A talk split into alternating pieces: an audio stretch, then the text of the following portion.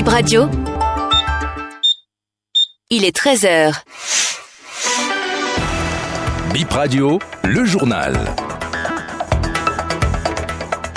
Bonsoir à tous, c'est un plaisir pour nous de vous retrouver pour cette session de l'information sur Bénin Info Première. Les cinquièmes journées du championnat de basketball Yuzu League Pro ont eu lieu hier.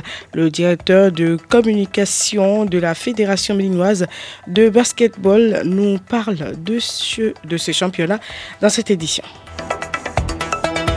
Un gérant d'un magasin de vente de matelas condamné à deux ans de prison ferme, c'était vendredi au tribunal de première instance de Cotonou.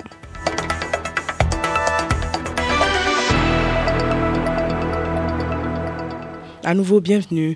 L'exposition des œuvres d'art contemporain du Bénin au, en Martinique est placée sous le thème « Révélation des euh, Révélation art du Bénin ».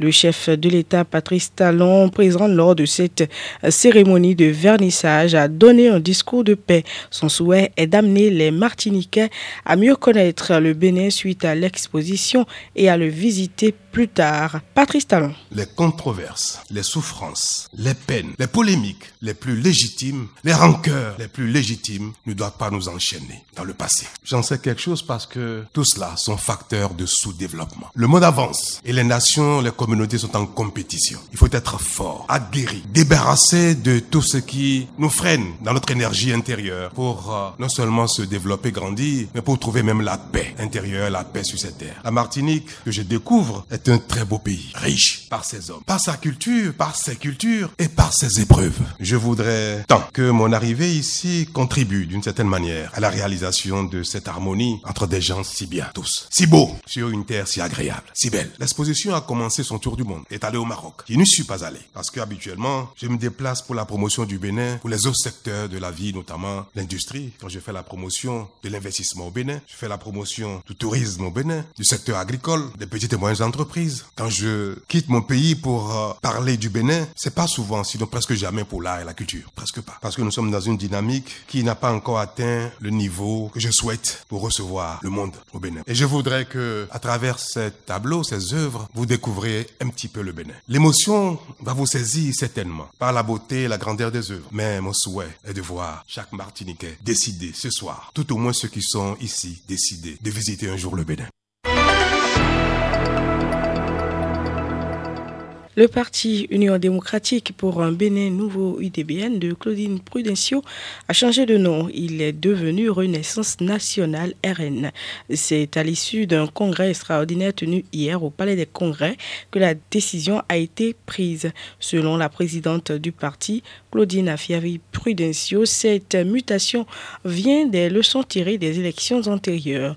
Le changement de nom du parti va lui permettre d'atteindre ses objectifs. On écoute Claudine Prudencio. L'Union démocratique pour un Bénin nouveau s'est liée en Renaissance nationale, R N. Nous sommes à présent au même niveau d'information sur les tenants et les aboutissants de cette métamorphose. Nous venons de tracer les sillons de la réussite. Les grandes ambitions que traduit le thème central de notre congrès extraordinaire s'achève, à savoir renaître pour conquérir. Je rappelle que ceci est l'aboutissement d'un long processus qui est parti du décryptage de notre régulière participation à l'animation de la vie politique de notre pays. Cette métamorphose que vous avez voulu pour notre formation politique commune m'enchante à plusieurs égards.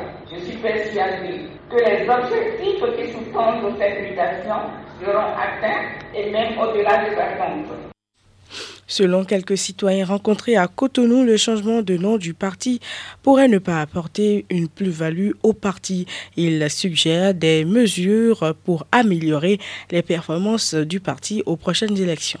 C'est une surprise, mais ce qui U D B N doit savoir, le changement de nom ne donne pas le succès. C'est le sérieux sur le terrain avec les militants et aussi avec les leaders du parti qui apportent le succès. Donc le changement de nom n'apporte rien du tout. Ils vont chercher à se faire connaître. Parce qu'on les connaît sous le nom U D B N. Quand ils vont changer le nom, Renaissance nationale, ils vont chercher à se faire connaître encore. Parce qu'ils vont dire, on était U D B N, maintenant on est devenu Renaissance nationale. Ça, c'est pas clair. C'est pas ça qui va augmenter leur électorat. C'est un fait, mais changer de nom ne veut pas dire changer les mentalités. c'est les mêmes qui sont à la tête de ce pays. Donc, euh, il faut changer les hommes. Ce n'est pas de changer de nom d'une partie. C'est pour la nouveauté, une nouvelle étape, comme le Bénin aussi s'appelait Dahomey. Et c'est maintenant l'actuelle République du Bénin. Donc, peut-être que c'est sur cette voie-là que même ils ont pensé à changer de nom. Mais ça ne change rien, d'autant plus que c'est la même chose. Ce dimanche dix-sept décembre de seize heures à dix-sept heures, candidat Zanaï, président du parti Restaurer l'espoir, est l'invité de B I P Radio. L'ancien ministre répond dans un entretien grand format aux questions de B I P Radio. Un gérant d'un magasin de vente de matelas jugé pour détournement de fonds, une affaire de près de douze millions de francs C F A. Le jeune homme a comparu devant le tribunal de Cotonou vendredi. Devant les juges, l'accusé a reconnu les faits. Pendant son séjour en prison, il rembourse deux millions de francs C F A. La victime, une dame de la cinquantaine, explique qu'il a vendu des matelas à son insu et a disparu avec les sous. Il sera interpellé quelques jours après par la police. Elle réclame encore plus de neuf millions de francs C F A. Le ministère public a requis quatre ans de prison, dont deux fermes, contre lui. Son avocat a plaidé la clémence des juges pour la bonne foi de son client. Le juge le condamne à deux ans de prison ferme et deux cent mille francs d'amende, plus le remboursement des neuf millions à la victime. C'est tout pour cette édition du journal sur B I P Radio. Merci de nous avoir suivis. On se retrouve à dix-sept heures, à dix-huit heures pour un autre rendez-vous de l'actualité. Junior Laurent a resté à la mise en onde. Devant ce micro, je suis Dorcas Arrangan.